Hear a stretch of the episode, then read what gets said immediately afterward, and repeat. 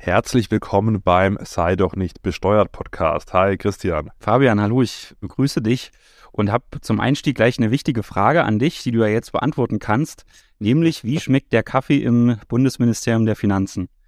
Ja, also könnte besser sein, aber ich habe schon schlimmeren getrunken.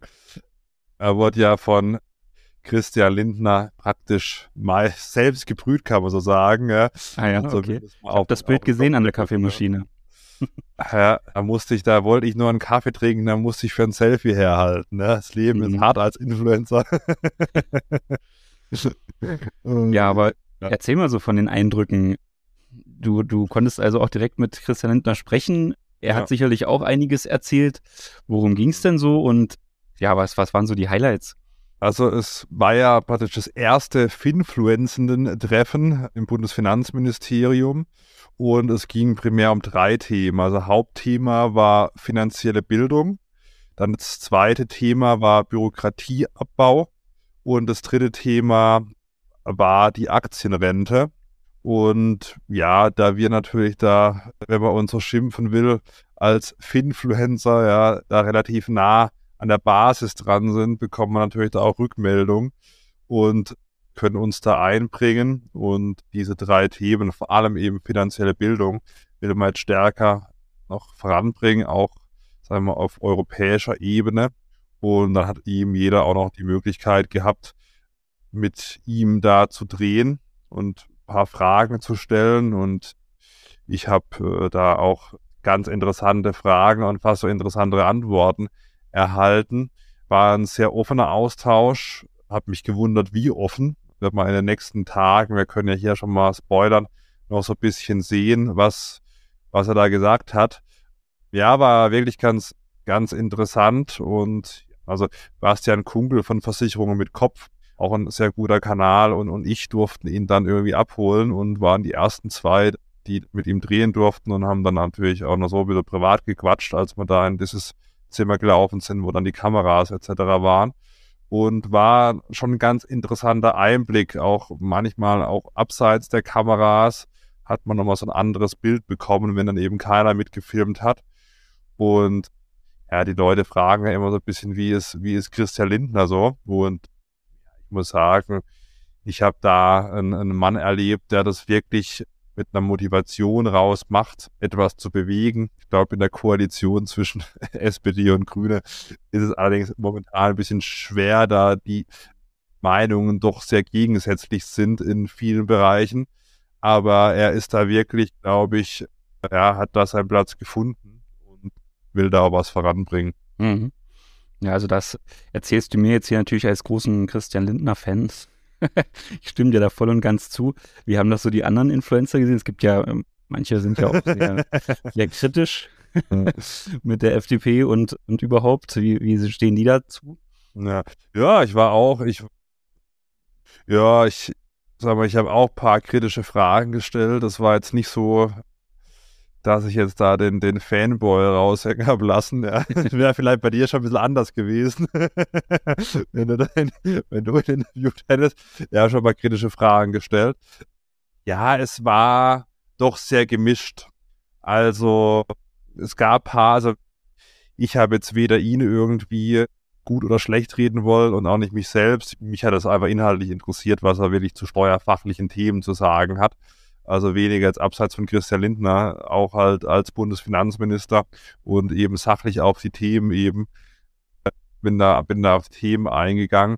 Ja, es war ein ganz breites Spektrum. Manche haben ihm halt nur so Meme-Fragen gestellt, will ich es mal nennen. Also, wo man halt weiß, es wird halt ganz gut geklickt auf den sozialen Netzwerken, ja. Nochmal ein Beispiel. Keine Ahnung, Rolex oder, oder Patek Ja, Philipp okay. am, am Hand. Ja, also wie gesagt, Rolex oder Patek die Philipp äh, am Handgelenk, ja, oder, oder, ja, wer Rolex, weil er gerade der Rolex angezogen hat. Ja, das war ganz lustig. Da hat er auch gesagt, hier bei der, bei der TV-Show muss man die mal immer abnehmen, ne? Sonst einem wieder der Wohlstand nicht gegönnt und so weiter. Ja, es, äh, oder, oder Porsche oder VW oder sowas, ja. Ich habe mich da, habe jetzt gespart, da so lustige Fragen zu stellen. Habe natürlich auch Ja. überlegt, ob ich Veralbern auch letztendlich. Ja. Espresso trinkt oder sowas, aber, Ja. aber die Zeit war ja dann doch nicht so üppig, ja, waren ja einige auch da. ja, so etwa zehn, glaube ich, so die zehn größten Kanäle.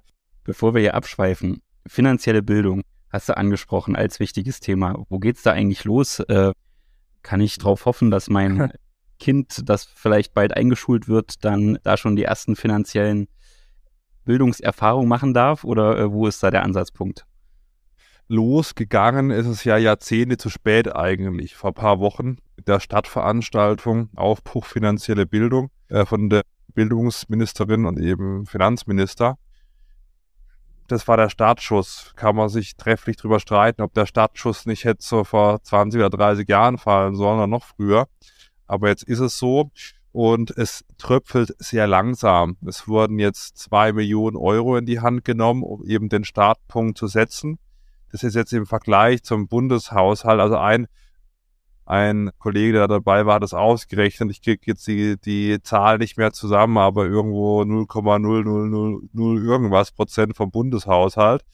Äh, es ist natürlich erst ein erster Schritt, aber es bewegt sich jetzt immerhin mal was. Man will jetzt mit der OECD auch mal in die gegenseitige Absprache gehen, wie genau man das anpacken kann und dann will man auch mehr Geld in die Hand nehmen und dann auch das mit Universitäten etc. begleiten, also mit der Forschung zu sehen, wie setzt man jetzt am besten an, weil das ist natürlich ein Thema, was Jahrzehnte, ja, was stiefmütterlich behandelt, kann man fast gar nicht sagen, also eigentlich gar nicht behandelt wurde. Und jetzt hat man mal so einen ganz langsamen und aktuell noch schlecht finanzierten Startschuss gesetzt, aber immerhin hat eben das Bildungsministerium, das Finanzministerium sich jetzt mal zusammengetan und, und, und jetzt einen Startpunkt überhaupt mal gesetzt. Was das Budget soll ausgebaut werden, auch schnell ausgebaut werden. Aber ja, es geht erstmal darum, eben ein Verständnis zu schaffen. Und jetzt hat das Finanzministerium gedacht, okay, wie kriegt man das relativ kostengünstig hin? Laden wir mal die ein, die halt die Leute erreichen und zahlen ihnen keine Reisekosten. Wollte ich auch sagen, normalerweise ist Influencer zu, zu, für irgendwas zu beauftragen, ja. ist jetzt nicht die kostengünstigste Variante. Das ist. Aber vielleicht sehr effektiv. Ja. An, ja. Und, ich spreche da äh. Aber äh, aus, genau. ja, eben. Und äh, ja, also nee, also ich hab da, wir haben da gar nichts dafür bekommen. Also wird natürlich auch, es wird ja alles kritisiert, aber in Deutschland, es wird ja alles kritisiert. Also wir haben da jetzt kein Geld dafür bekommen. Also wir sind jetzt da nicht irgendwie jeder mit einem Geldkoffer aus dem Finanzministerium rausgelaufen. Das Einzige, was wir bekommen haben, waren ein paar Häppchen habe ich auch einen Spaß gemacht. Dann habe ich mir noch was nachgeholt, habe ich gesagt, ja gut, das sind ja auch meine Steuergelder hier. und ja, also die finanzielle Bildung, die soll jetzt vorangebracht werden. Aber man ja, weiß noch gar nicht, wann es eigentlich losgeht? Oder also gibt es schon einen guten, irgendwie einen Ansatzpunkt? Weil wenn du das, so wie du das beschreibst, scheint es ja so zu sein, dass man da völlig im Trüben fischt und gar nicht weiß, wo, wo man ja. vielleicht den Hebel ansetzen kann. Also vielleicht drei, drei Punkte. Also es soll jetzt eben mit der OECD gemeinsam die Erarbeitung von einer nationalen Finanzbildungsstrategie geben ähm, in Deutschland. Dann zweiter Punkt, es soll dann zentrale Finanzplattform entwickelt werden wo man Finanzbildungsangebote bündelt, die Akteure vernetzt, also verschiedenste Akteure, ja, das heißt jetzt Ministerien, aber natürlich auch große Institutionen, BaFin, Banken, Finfluencer und so weiter und so fort und will da neue Bildungsangebote schaffen. Da wurde natürlich auch zu Recht kritisiert, auch von einem Kollegen von mir, das wird mit zwei Millionen nicht schaffen, aber da haben sie auch gesagt, wie gesagt, die zwei Millionen sind nur der erste Schritt und dann will man natürlich am Universitären, das ist der dritte Bereich, die Bildung stärken, auch die Forschung zur finanziellen Bildung stärken. Da hat Finanzfluss, liebe Grüße gehen raus, jetzt vor ein paar Tagen ein Video gemacht, wo von Übersee amerikanische Studien eben zum Thema finanzielle Bildung, ich glaube, die sind da ein bisschen weiter als wir, untersucht haben, ob das in Einklang steht, was so die Finfluencer erzählen. Thema passiv investieren, Thema Notgroschen, Thema irgendwie was weiß ich, breit diversifiziert investieren und so weiter. Und das soll dann auch praktisch ja, unterstützt werden, also auch die Stärkung der Forschung zur finanziellen Bildung. Und es wurde auch gesagt, es gibt ja bereits ja viele gute Angebote im Bereich der finanziellen Bildung. Und sie wollten auch sagen, es ist jetzt nicht das Ziel, die Angebote zu verdrängen. Also was weiß ich, wenn jetzt Banken, klar, jeder hat wohl ein Eigeninteresse, auch wenn jetzt Finfluencer was machen, die wollen natürlich auch ihr Geld verdienen, aber es geht nicht darum, und das haben sie auch gesagt, betonen, es ist wichtig, die Angebote nicht zu verdrängen und keine staatlichen Doppelstrukturen zu schaffen. Also die wollen jetzt wirklich das, ja, praktisch ergänzend machen und das Thema eben voranbringen und das wurden, deswegen wurden wir auch eingeladen, dass eben die Initiativen darauf aufbauen, auf diesen bestehenden Erfahrungen, bestehenden Kanälen und dass mal die Kompetenzen bündelt und äh, ja, die Reichweite qualitätsgesicherter Angebote erhöht. Ja, also das ist so das, so das Ziel, also im hm. Bereich mhm. der, der finanziellen Bildung. Aber das ist ja eigentlich ganz sinnvoll, dass man jetzt erstmal ein kleines Budget in die Hand nimmt, als wenn man jetzt hier die, die große Gießkanne wieder ausschüttet, ohne überhaupt zu wissen, was, was wirkt eigentlich, ja. Ja, das, genau. Das ist schon sehr schlau, ne? Und viele Inhalte gibt es ja. ja. schon. Also du kannst ja bei, bei YouTube oder eben jetzt hier wie bei dir äh, bei TikTok, Instagram dir echt gute Infos holen. Die, das Wichtige ist, glaube ich, so ein bisschen das in den Rahmen zu fassen, oder? Dass man einfach sagt, okay, diese, diese Grundlagen sollte jeder kennen. Und ich weiß nicht, ob das dann eben irgendwie auch Bestandteil der Schule ist oder dann äh, danach in Ausbildung und so weiter. Ja, soll, es, ja. soll, es soll schon werden, ja. Aber bis, ich meine, bis mal so eine Plattform steht, bis mal die Inhalte da sind und so weiter, dann ist Schule ist ja noch Ländersache, also von den Bundesländern. Und ja, also es wird noch, wird noch dauern, wie so, wie so vieles in Deutschland. Aber klar, ist jetzt mal ein, ein, guter Schritt in die richtige Richtung, ist aus meiner Sicht auch die richtige Strategie, dass man jetzt nicht als Staat sagt, okay, wir machen das jetzt und alles andere, was jetzt bisher da in diesem Bereich gemacht wird, von, von Unternehmen und so weiter, das wird jetzt komplett ignoriert oder auch von Stiftungen oder Vereinen oder was es da alles gibt, sondern dass man sich eben gemeinsam austauscht und gemeinsam das macht. Das finde ich eigentlich eine, eine ganz gute Sache. Ja. Okay, na dann können wir ja gespannt sein, aber da sicherlich wird es noch einige Jahre dauern, oder? Das war das irgendwie auch Thema. Ja, davon, davon gehe ich. Ja, also sie wollen schon schnell starten, aber ich bin da immer so ein bisschen kritisch, na, wie schnell es dann wirklich ist. Ja. Dürft ihr dann ja, in dem Konzept auch eine Rolle Frage, spielen? Was? Steht das schon fest, dass ob ihr dann da eben auch als ja, es, also Influencer es, da was machen dürft?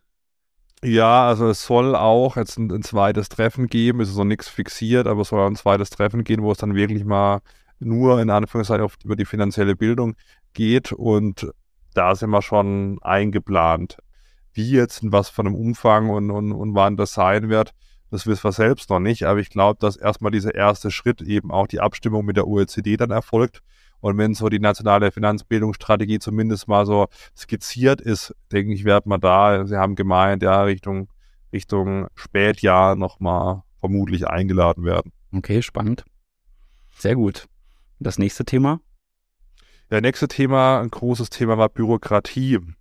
Also, ich meine, wir wissen ja alle, dass Deutschland sehr bürokratisch ist, aber auch die Zahlen, sagen wir mal, vom Bundesfinanzministerium, da wurde mir nochmal bewusst, wie, wie bürokratisch, das ist schon äh, absurd. Also wenn ich jetzt beispielsweise, was ich, Bürgergeld, Elterngeld, BAföG oder die anderen Entgeltersatzleistungen anschaue, dann ist es doch erschreckend. Also da gab es eine Studie, die haben sie uns präsentiert. Das war echt ein ganz interessanter Termin, muss man sagen. Also für jeden so Finanzbegeisterten war das wirklich sehr interessant. Und da haben sie eine Studie präsentiert, dass die haben zehn praktisch staatliche Verwaltungsleistungen untersucht. Also ich nenne sie mal kurz.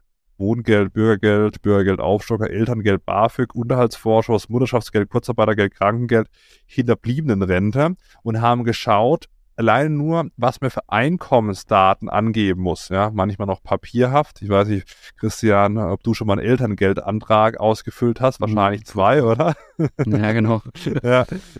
Und was? es ist ja, ja, und es ist ja auch so, dass man zum Teil diese Daten doppelt und dreifach eintragen muss und das dann, keine Ahnung, beim Bürgergeld ein anderes Einkommen angegeben werden muss als beim Elterngeld und dann wieder ein anderes als beim BAföG und so weiter. Und alleine auf diese zehn genannten Leistungen. Ich mache jetzt mal eine Quiz, du bist immer so gern in den, den, den Quizzen. Rat mal, wie viele unterschiedliche Einkommenselemente es gibt. Also wo es praktisch unterschiedliche Einkommensermittlungen gibt oder ich gebe dir mal einen mhm. Tipp, es gibt, es gibt 70 Gesetze, ja, also von diesen zehn Leistungen, die die irgendwie betreffen, also von Einkommensteuergesetz, mhm. SGB 4, 5, 6 und so weiter, bis zu irgendwelchen Verwaltungsrichtlinien. Und man würde ja denken, okay, hm, was kennt man so im Steuerrecht? Man kennt mhm. die Einnahmen, wir kennen die das Einkommen, wir kennen die Einkünfte, so, vielleicht noch zu versteuernde Einkommen und dann hört es dann auch schon auf, ja, so fünf, mhm. sechs relevante Sachen. Aber rate mal, wie viele solche Einkommenselemente in diesen zehn Verwaltungsleistungen ausgefüllt und, und abgestimmt werden müssen. Also ich weiß jetzt nicht genau, wie du die Einkommenselemente definierst, also sowas wie Einnahmen oder Einkünfte, ja, wäre für dich so ein Element. Ja, genau, genau, so, genau, so genau, genau, genau. Genau, also, also der Rechengröße, da nochmal 70 Prozent davon und, und, und ja. so weiter, je nachdem, was auch wo im Gesetz ja, steht. Genau. Ja. Also dann, also ich jetzt sage 100, wäre das wahrscheinlich deutlich zu wenig. Ne? 10 pro, pro Leistung ist wahrscheinlich zu knapp bemessen. Also irgendwas zwischen 100 und, und, und 500 würde ich sagen. Da Schlecht, ne? 200, 200 Einkommenselemente. Mhm. Ja, das ist oft so, oder? Dass das, dass es in den Gesetzen dann heißt, ich glaube, es ist auch beim Elterngeld, dass eben Grundlage für das Einkommen, was herangezogen wird, das Einko die Einkommensermittlung nach dem Einkommensteuergesetz ist, aber dann dieser und jener Abschlag oder Zuschlag mhm. noch vorgenommen genau, wird. Genau, genau. Und, und das Lustige, das Traurige ist, 157 dieser 200 Einkommenselemente sind bei mehreren Verwaltungsleistungen anzugeben. Das heißt, du kannst dir fast sicher sein, dass du, wenn du die Ermittlung schon mal gemacht hast, die Daten auch da sind, ja, dass, dass du es trotzdem nochmal noch mal einfüllen musst. Mhm. Aber es eigentlich zu drei Viertel jetzt, wenn man es mal über den Daumen rechnet, dann schon mal angegeben wurde. Also mhm. das ist schon eigentlich absurd. Und äh, ja. Auch für beide Seiten, ne? Also letztendlich für die für diejenigen, die die Leistung beziehen wollen, aber auf der anderen Seite gibt es ja auch immer jemanden, der das kontrollieren muss und dann eben das auch nachvollziehen muss. Und jetzt haben wir erst wieder die, die Tarifsteigerung im öffentlichen Dienst hier gehabt. Ja, das würde ja noch viel mehr Sinn machen, wenn da auch ein gewisser Effizienzsprung dahinter wäre, wenn man vielleicht auch viel mehr Anträge bearbeiten kann oder so in der Zeit, weil man vielleicht da nicht so kompliziertes Regelwerk hat, was man beachten muss. Also das ist interessant, das wusste ja. ich auch nicht. Aber wenn man sich das mal so vergegenwärtigt, dann wird einem erstmal bewusst, was man da mhm. geschaffen hat. Ne? Die haben da so eine Grafik skizziert. Das ist schon Wahnsinn, ja? wenn man das anschaut, da wird einem echt Angst und Bange. Ja? Mhm. Und die wollen jetzt mit so einem Once-Only-Ansatz mhm. eben diese Elemente bei diesen ja, privaten Anträgen vereinheitlichen, mhm. plus nur noch wirklich einmal das angeben muss, dass es halt gespeichert wird. Und da habe ich eine Frage gestellt, äh, kommt man natürlich auch Fragen, das waren dann die Referenten vom BMF, sind wirklich auch fähige Leute, ja, man hat ja immer so ein bisschen ein Vorurteil, wer sitzt denn da rum und so, aber da sind schon, schon fähige Leute auch da. Aber ja, das hat sich halt über die Jahrzehnte so aufgehäuft, diese ganze Verwaltungsgeschichte, da, das kannst du auch nicht an einem Tag jetzt alles ändern, ne? Und dann habe ich gefragt, wie ist es denn bei Gründungen? Weil wer es kennt, wer jetzt beispielsweise eine GmbH gegründet hat, muss ich erst zum Notar, da gebe ich die Daten an, da gehe ich bei der Gemeinde nochmal die, dieselben Daten an, da gehe ich beim Finanzamt nochmal dieselben Daten an, da gehe ich noch bei der Berufsgenossenschaft dieselben Daten an, da gehe ich bei Bundesagentur für Arbeit nochmal dieselben mhm. Daten an und so weiter und so fort. Und also da ist also ein wenig passiert, ja, das haben sie im Blick. Ich habe da, da musste sogar Christian Lindner lachen, ja, ich habe eine Kaffee GmbH gegründet und habe dann von der Berufsgenossenschaft einen Brief bekommen, also an meine äh, GmbH gerichtet. Und mhm. dann war unter dem Adressfeld, also die praktisch unter dem Adressfeld, was sie gebraucht haben, um den Brief zuzustellen, dann ein weiteres Feld. Hier bitte Ihre Firmierung und Ihre Adresse eingeben. Also praktisch unter der von der Berufsgenossenschaft gedruckten Adresse. Er muss ihn nochmal händisch diese Adresse ausfüllen. Und erst habe ich gedacht, ich, ich habe es irgendwie nicht geblickt oder so und habe das falsch verstanden, mhm. aber es war dann tatsächlich so. Also die wollten nochmal, dass ich diese schon, warte, 13, nicht mal, anderthalb Zentimeter drüber liegende Adresse, was sie abgedruckt haben, korrekt, weil sie haben ja die Daten aus dem Handelsregister, dann nochmal eintragen mit, mit, mit Kuli, mit dem Hinweis, bitte Leser schreiben. Also Daten, die sie schon gehabt haben, habe ich gedacht, dann habe ich mhm. halt auch gesagt, One-Only-Ansatz ist ja schön und gut, aber was ist denn, wenn die Daten schon da sind? Ja, sage ich immer, da muss es doch auch, da muss, müssen die Leute doch gezwungen werden, dass, dass man das dann verwertet. Weil jetzt wahrscheinlich, habe ich das Genossenschaft muss ich mal ausfüllen, das liegt hier vor mir papierhaft. Wenn nicht jemand papierhaft mir was schickt, dann ist meine Motivation echt gen Null. Und jetzt kriege ich wahrscheinlich noch eine Mahnung oder so, weil ich jetzt diese Daten, die die eh schon haben, nicht nochmal papierhaft eingetragen habe und per Post weggeschickt habe. Also das ist wirklich wie in so einem mhm. schlechten Film, aber es ist halt die Realität. Und ich habe mal angemerkt, habe mir das mal rausgenommen, eben nicht nur für Privatpersonen, die irgendwie Sozialleistungen beziehen, sondern auch für, für Unternehmer, ja, die, die Sozialleistungen auch erarbeiten müssen. Ne? Da, äh, ja, dass, dass man das auch beachtet, weil ich glaube, gerade für Gründer, Gründerinnen ist der Bürokratieaufwand in Deutschland so hoch, dass es dann wirklich äh, ja, mühselig ist, mitunter da ein Unternehmen zu gründen und die Gruppe wird gerne mal vergessen. Und das habe ich dann mir erlaubt, mal anzumerken, ja, vor sehr großer Runde und den Entscheidungsträgern und dem Bundesfinanzminister. Ich glaube, das hat nicht, hat nicht geschadet, hoffentlich, ja. Ja. Da hättest du doch aber auch gleich anmerken können, dass man das, dass man das doch alles komplett abschaffen kann, diese ganzen Leistungen. Jetzt komme ich mal hier mit meinem oder mit dem liberalen Bürgergeld zum Beispiel oder dem der negativen Einkommensteuer. Das ist natürlich jetzt sehr utopisch, was ich jetzt sage, ist mir auch bewusst, aber ja. wenn man jetzt einen großen Wurf machen will, könnte man ja sagen, es gibt eine, eine große Leistung für alle, die jeder kriegt, ohne, ohne eine Prüfung, ja, und dann hast du da halt ganz viel Kapazität. Grundeinkommen. Genau, oder so kannst du es auch bezeichnen, ja. Ich glaube, also ich kann mich erinnern, dass es jetzt aber schon echt viele, also Jahrzehnte, glaube ich, sogar her, gab es ja mal diesen, diesen, oder gibt es immer noch den Götz Werner, der DM-Chef, der damit ja auch mal auf Tour gegangen ist und eben dafür geworben hat, äh, für dieses Modell und eben auch ausgerechnet hat, wenn man diesen, in diesem Zusammenhang ja auch ganz viel einsparen könnte, natürlich an Bürokratiekosten auf beiden Seiten, ja, natürlich auf, die, auf der Seite von denjenigen, die die Leistung beziehen, aber natürlich auch auf Seite des Staates, wo man dann natürlich auch die ganzen Behörden einsparen könnte, die diese ganzen Prüfungen vornehmen. Ja, also ist man Bürgergeld berechtigt, hat man jetzt mehr als 100, weiß ich nicht, 60 Euro verdient oder nicht und so. Das könnte ja alles wegfallen, wenn und, und man würde zwar mehr ausgeben, aber im, im gleichen Zug würde man natürlich ganz viel einsparen an Kosten und das Ganze würde sich wohl aufwiegen. War damals so die, die Berechnung. Ob das, inwieweit das jetzt immer noch stimmt, weiß ich nicht. Und ob das sich so umsetzen lassen kann, ist, glaube ich, auch ja eine kleine Utopie, aber sowas, solche Ideen finde ich, find ich persönlich gar nicht so fähig. Ja, ich Richtung gegen die Diskussion äh, nicht, oder? Ja, doch, es ging schon auch im, im, Gespräch, weil ich bin ja ein Freund des Bürokratieabbaus und habe dann auch beispielsweise bei den Pauschbeträgen gefragt, hey, warum passt man diese Pauschbeträge nicht automatisch jährlich an? Ja, aber mhm. es ist schon so, dass das Video ist schon online, kann man sich auf meinem Kanal anschauen, hat er auch gesagt, es war halt im vergangenen Jahr so ein Kampf, diese Pauschbeträge zu erhöhen, ja, äh, das kann man sich gar nicht vorstellen. Da mhm. geht es dann um wirklich einen Pauschbetrag, so 50 Euro oder 30 Euro hoch. Und dann wird sich dann irgendwo geeinigt, dann wird am Ende nochmal mehr Bürokratie verursacht. Mhm. Es ist halt schon, es ist schon krass jetzt auch mal abseits von der Regierung. Neulich eine, eine Talkshow gesehen von, oder Friedrich Merz da war. Die haben dann so viele Anträge eingereicht und es wurden alle von der Regierung abgelehnt und der Lars Klingbeil hat gesagt, ja, das ist aber normal, wenn die Opposition irgendwie einen Antrag stellt. Das ist halt, also da geht es oft auch also wenig um die Sache, sondern einfach nur, es kommt halt von der falschen Partei. Es wird jetzt mhm. mal abgelehnt. Und es gibt ja die kuriose, die kuriosen Geschichten, dass mitunter dann die Anträge dann irgendwann mal später selber gemacht werden, die dann irgendwann früher von einer anderen Partei abgelehnt worden sind. Mhm. Oder ja. um es mit Angela Merkels Worten zu sagen, Politik ist halt auch manchmal eine Schlangengrube. Ja? Also, das, das ist halt, ja.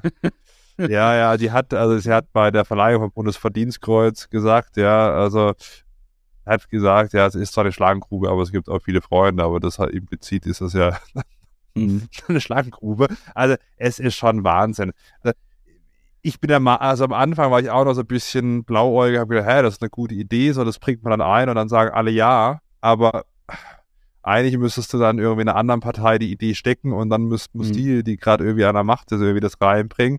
Weil ich glaube, oft werden Ideen einfach abgelehnt, wenn sie von der falschen Partei kommen. Mhm. Obwohl sie vielleicht mitunter auch, was weiß ich, sozial irgendwie geprägt sind oder irgendwas. Und das ist halt schon sehr, sehr traurig. Und deswegen gehen Sachen lang. Es werden mitunter ja, unverständliche Entscheidungen getroffen, weil es mitunter nicht um die Sache an sich geht. Und das ist halt wirklich traurig, ja. Aber es ist nun mal so. Ja, wobei, um noch einen kurzen Satz dazu zu sagen, zum bedingungslosen Grundeinkommen, das fand ich eigentlich immer ganz interessant, dass das irgendwie alle Parteien ja mal wollten, ne? Also sowohl von links als auch die Liberalen konnten sich damit anfreunden. Aber gut, ist, glaube ich, kein, kein Thema, was wirklich diskutiert wird.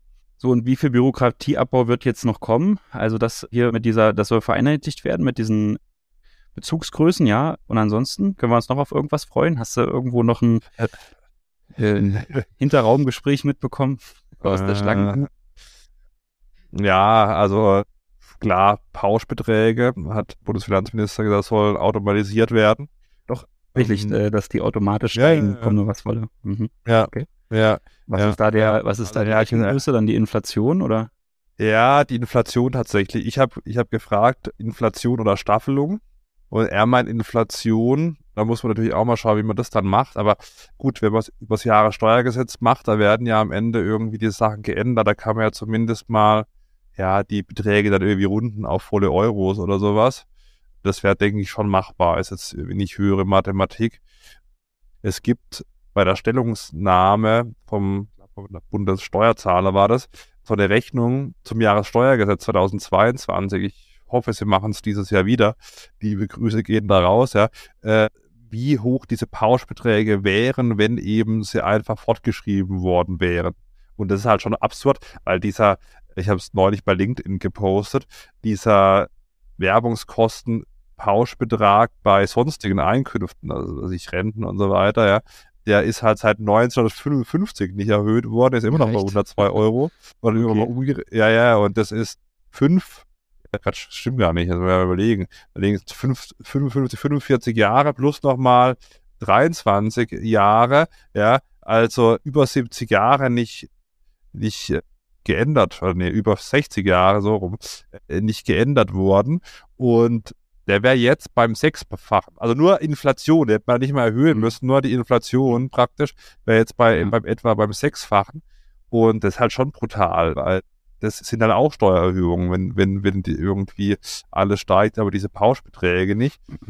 Mhm. Ja. ja, also da hat er gesagt, wird kommen. Großes Thema, was viele beschäftigt in meiner Community, waren die Steuerklassen. Da hat er auch eine interessante Aussage getroffen. Die Steuerklassen 3 und 5 sollen ja abgeschafft werden. Hintergrund ist, dass oft die Frau in der Steuerklasse 5 ist, dadurch netto weniger verdient und weniger zur Verfügung hat. Ich habe es zwar schon hunderttausend Mal gesagt, aber insgesamt ist die Steuerbelastung in der Ehe am Ende des Jahres, wenn man eine Steuererklärung macht, dieselbe, aber es soll trotzdem geändert werden. Äh, lustigerweise, ich habe mehr Kritik an dieser Abschaffung von Frauen als von Männern bekommen. Das fand ich auch ganz interessant auf meinen Social Media Kanälen, die sich dann mhm. gemacht haben über Elterngeld und was, was ja. Okay, hm, ja. Weil man ich kann nicht wechseln. Ich kenne die Steuertricks, wenn dir folgen. Ja, ja, klar, wenn die mir folgen, natürlich, ja.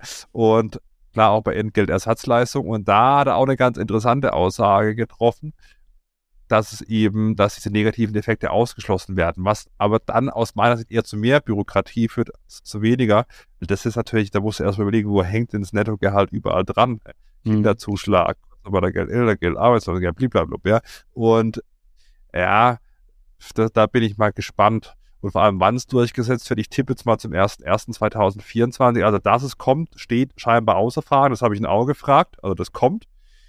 Die Frage ist bloß, wann ich tippe jetzt mal eben zu 2024 und dann, wie man die negativen Effekte ausgleichen will. Aus meiner Sicht kann man gar nicht diese negativen Effekte vollumfänglich ausgleichen, weil man nimmt natürlich auch die Möglichkeit, haben wir, glaube ich, auch schon beim Podcast gesprochen, dann eben so diesen Elterngeldtrick zu machen und dann eben derjenige, der länger Elterngeld beziehen will, dann, dass man den in die Steuerklasse 3 in die, in die Ehe packt, obwohl mhm. er vielleicht sonst nicht so viel genau. verdient. Und ja, die, die kann man aus meiner Sicht gar nicht ausgleichen. Die Möglichkeit wird einem da genommen. Aber zumindest was jetzt irgendwie, was die Arbeitslosengeld oder so angeht, will man da wohl steuerklassenunabhängig dann die Berechnung machen. Aber das wird wahrscheinlich aus meiner Sicht eher zu mehr Bürokratie führen, obwohl man jetzt irgendwie aus, aus sechs Steuerklassen dann irgendwie vier macht mhm. oder, oder, oder, oder fünf, je nachdem, wie man es rechnet mit der Steuerklasse. Vier mit Faktor. Und ja, also das ist schon ganz, ganz interessant. Ich glaube, das ist auch eher ja, auf, auf grüne und SPD-Feder gewachsen. Und das mhm. fand ich ganz interessant in meiner Community. Ich finde es halt immer klar, das ist auch so eine Bubble, aber ich finde es halt schon ganz interessant, da wird halt argumentiert, das wollen die Frauen so ungefähr, hatte er dann auch gesagt, mhm. Video. Mhm. Also ja, kann sein, dass es natürlich Frauen gibt, so, die Abschaffung der Steuerklassen da wollen, drei und fünf. Aber ich finde es halt echt ganz interessant, wenn man so dieses, ja, so dieses kommunizierte und dann auch die Nachrichten, mhm. die ich halt dann so bekomme, da ist mitunter dann doch eine, eine Diskrepanz da. Aber das wird kommen. Also, ja. Ja, und das ist auch so, dass die Frauen nicht frei, also nicht gezwungen werden, diese Steuerklasse zu geben, wenn nicht so Nee, nee, informiert. Dann müssen ja beide Eheleute zustimmen Nee, nee, für nee. die Steuerklasse. Genau, war, ja, ja. Also, Genau. Genau, und insgesamt ist es eben, ja, ist es dieselbe Steuerbelastung. Ja, ist, denke ich, ein zu heiß gekochtes Thema, führt zu viel Emotion, obwohl es am Ende, also die Leute, das haben wir ja schon oft gesagt, die Leute beschäftigen sich so viel mit den Steuerklassen, sollten sich vielleicht mal mit naja, genau. Steuerlichen Die- Themen beschäftigen, ne? Die wissenschaftlichen Arbeiten, die darüber geschrieben werden. Aber ein Thema, was äh, viel zu wenig Emotionen, zu viel zu wenig Emotionen geführt hat, ist die Aktienrente aus meiner Sicht. Also außer bei uns natürlich, ja. Haben wir auch mal in einem Podcast besprochen, dass wir das ganz gut finden. Gab es da irgendwas Neues? Das könnte man ja auch noch ausweiten vielleicht. Ja, also erstmal wurde natürlich auch vorgestellt, dass die durchschnittliche Rentenbezugsdauer wirklich enorm gestiegen ist. Ja. Also wenn man sich überlegt, 1990 war die noch bei etwa 15 Jahren. Jetzt Also du gehst in Rente und kannst dann direkt- 15 Jahre Rente beziehen, bevor du dann eben ablebst. Genau. Mhm. Und das war 1900, das war, bevor ich was Falsches sage, nee, ich glaube, ich habe hier mal, ich habe hier mir so recht lang diese, diese Folien. 1990. Ha- ja, jetzt pass mal auf, ich habe hier nicht, dass ich hier was Falsches sage. Ähm, ich habe hier so heimlich diese Folie mit fotografiert Mhm. im Podcast. Jetzt waren wir aber 2001, ich war 2001, ich habe hier, naja, das war schon, das ist so lange die nicht, ich veröffentliche sie ja nur im gesprochenen Worte. So. ja, das ist halt ein Mehrwert für unsere Hörer, ja, Hörerinnen. Gerne abonnieren, ja, Bewertung, eine positive dalassen, liken. So, das heißt, jetzt ein bisschen verschwommen. Ich erkenne jetzt auf diesem Bild nicht mehr, ob es 1990 oder 1950 war. Ich glaube, es war Aufgelegt. 1990, aber ja, nee, nee, ich habe halt hier, ich habe halt hier da so, ich habe hier da schnell fotografiert, dass ich alles da mit fotografiere. Jetzt wir nehmen wir mal 2001, da war es so bei etwa 16 Jahren, ja, durchschnittliche Rentenbezugsdauer, das, das kann ich ja besser erkennen. Insgesamt für 2001, also das ist ja praktisch gefühlt gestern, also vor 20 Ja. Jahren. Und jetzt Ja. 2021 war schon bei über 20 Jahren, ja. Mhm. So, also Okay. ist praktisch von 16 Jahren auf, auf über 20 Jahre gestiegen. Also das ist schon Wahnsinn, ja. Also Mhm. etwa fünf Jahre mehr in 20 Jahren. Das ist schon absurd eigentlich, ja. Mhm. So, die durch und die steigt halt wirklich. Also zwar nicht exponentiell, aber linear steigt diese durchschnittliche Rentenbezugsdauer an und das führt halt echt, also zu Problemen. Aber da könnte ja die gute Idee lauten, für jedes Jahr, was man äh, statistisch dann an Lebenserwartung dazu gewinnt, arbeitet man ein halbes Jahr länger. Wäre eigentlich Ja. ganz einfach. Ja, das Wären alle Probleme äh, gelöst wahrscheinlich. Ja, Und Vielleicht ja, wieder in die deutsche Rentenversicherung einzahlen wollen. Ja, das kann man natürlich so als wohlsituierter Steuerberater, der da so auf dem Stuhl sitzt, sagen, aber sag das mal am Dachdecker. Ja? Hm, ja, sicherlich. So. Ja. Da, da, da führt, führst du nicht so die Sympathie-Skala dann an. Ja, also hat, man hat dann praktisch dieses Generationenkapital, das startet mit 10 Milliarden Euro und äh, ist die erste Säule, also die gesetzliche Rente, soll da ergänzt werden, das wird auch nochmal gesagt, ja. Und der Kapitalstock wird eben langfristig äh, global diversifiziert, aber auch renditeorientiert angelegt und wird dann auch professionell ähm, verwaltet werden. Ja, und da soll man eben ja praktisch die Dämpfung auch von der gesetzlichen Rentenversicherung vom, vom, vom Beitragssatzanstieg ab Mitte der 2030er Jahre eben abfedern, um eben ja eine Entlastung von den Beitragszahlen und insbesondere eben der jüngeren Generation zu erreichen. Also das ist schon eine ganz gute Sache. Soll ausgebaut werden. 10 Milliarden Euro sind halt nix. Genau, die, Also die erst 10 mal. Milliarden sind es jetzt, glaube ich. Ne? Das hatten wir, glaube ich, schon mal besprochen, dass das eigentlich nur ein Tropfen Ja, genau. auf den heißen Stein ist und dass das viel Aber mehr klar, sein wenn müsste. jedes Jahr dann 10 Milliarden, ja, da kommen oder 11 Milliarden, 12 Milliarden und so weiter, das, das ist schon eine ganz, ganz interessante Gruppe.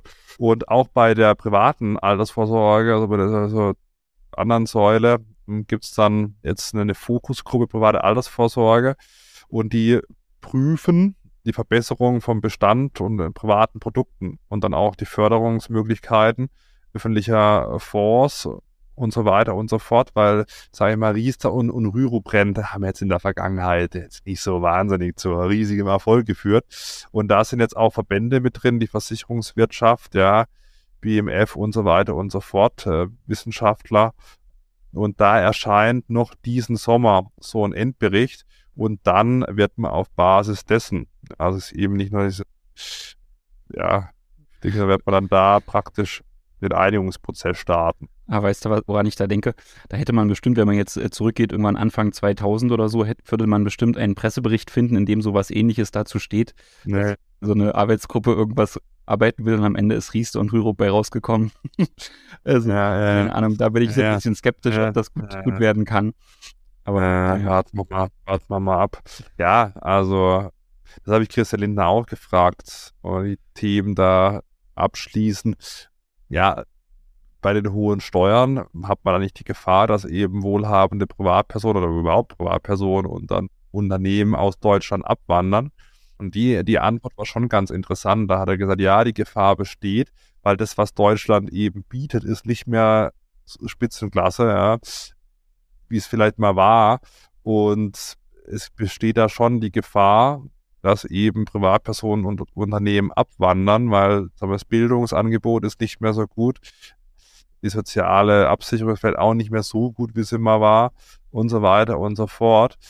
Also ich müsste mal schauen, was er genauer gesagt hat, aber wir, wir zahlen irgendwie einen hohen Preis für das, was er bekommen hat, er auch gesagt. Also das werde ich auch nochmal als, als Reel veröffentlichen. Das war auch ganz, ganz interessant.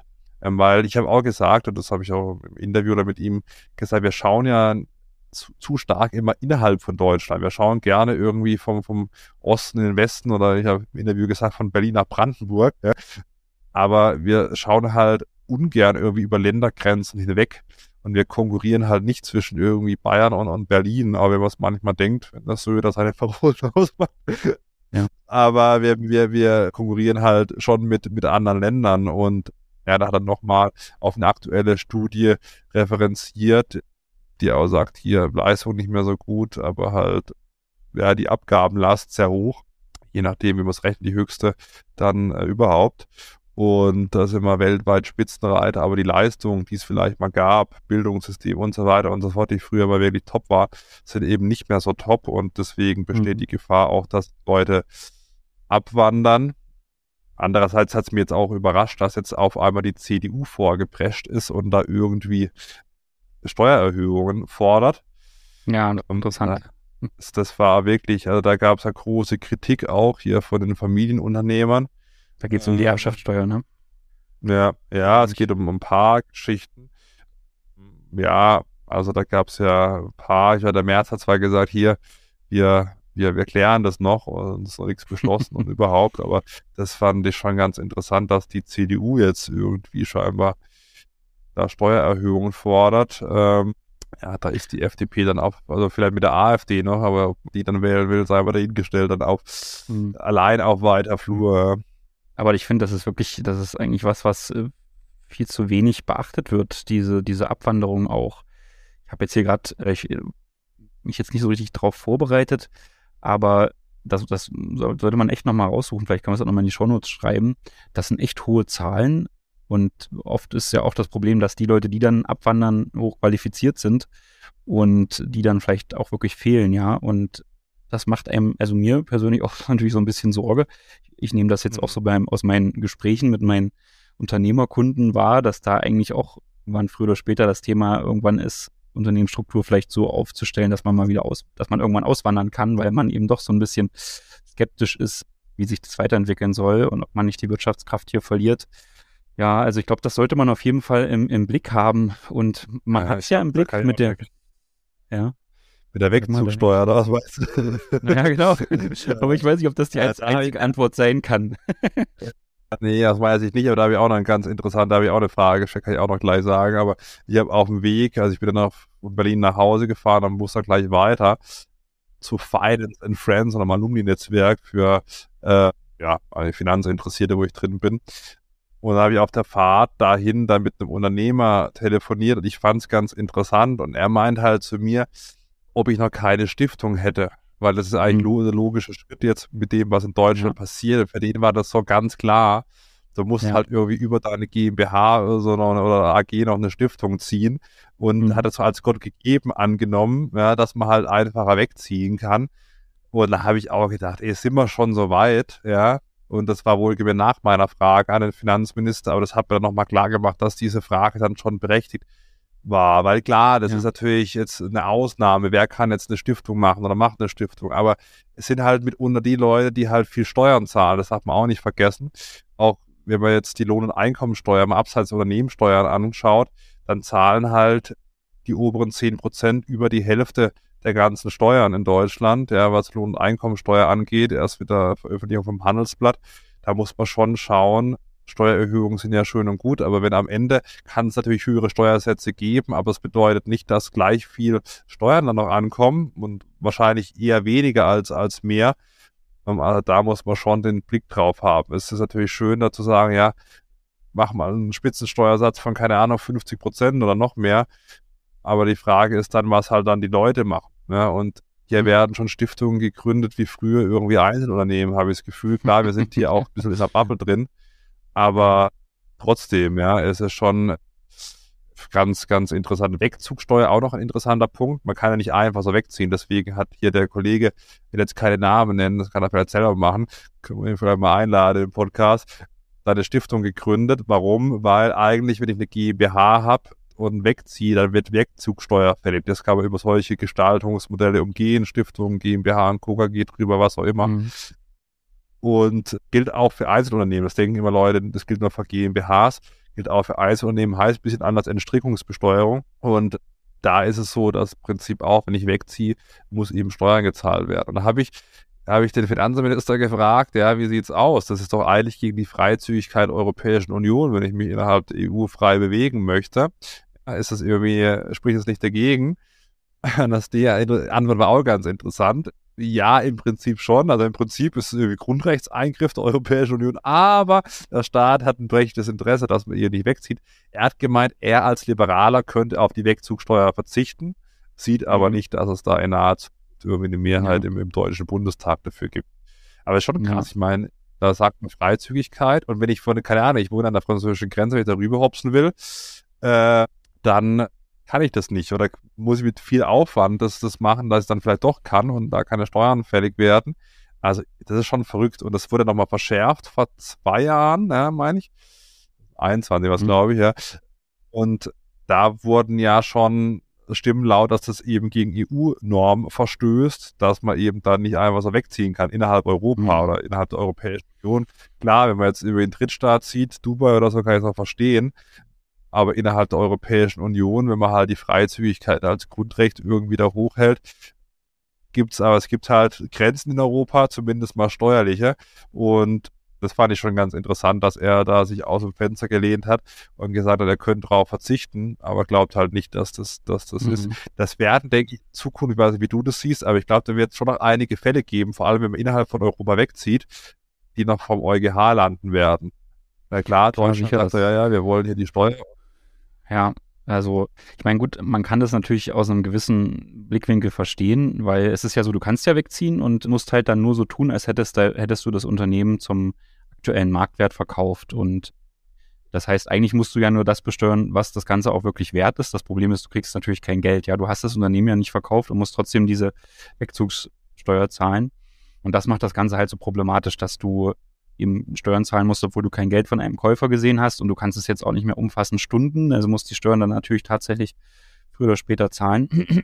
Und das ist natürlich schon problematisch. Andererseits könnte man sagen, okay, naja, man hat eben das Unternehmen hier in Deutschland aufgebaut, hat hier äh, die Grundlagen geschaffen für diesen großen Wertzuwachs. Und äh, mit dem Wegzug verliert ja dann Deutschland auch das Recht, da zukünftig äh, noch eine Steuer drauf zu zahlen, zu erheben auf dieses Unternehmen und deswegen sagt man eben, okay, na dann will ich halt beim Wegzug das Geld haben. Kann man natürlich aus der Perspektive irgendwie auch nachvollziehen, aber das würde natürlich viel besser passen, wenn die Unternehmenssteuern grundsätzlich schon gering wären. Jetzt ist es ja so, dass die eher hoch sind und man eben dann mit dieser hohen laufenden Steuerbelastung da eben vielleicht sich was aufbaut und dann kommt nochmal diese zusätzliche Belastung dazu.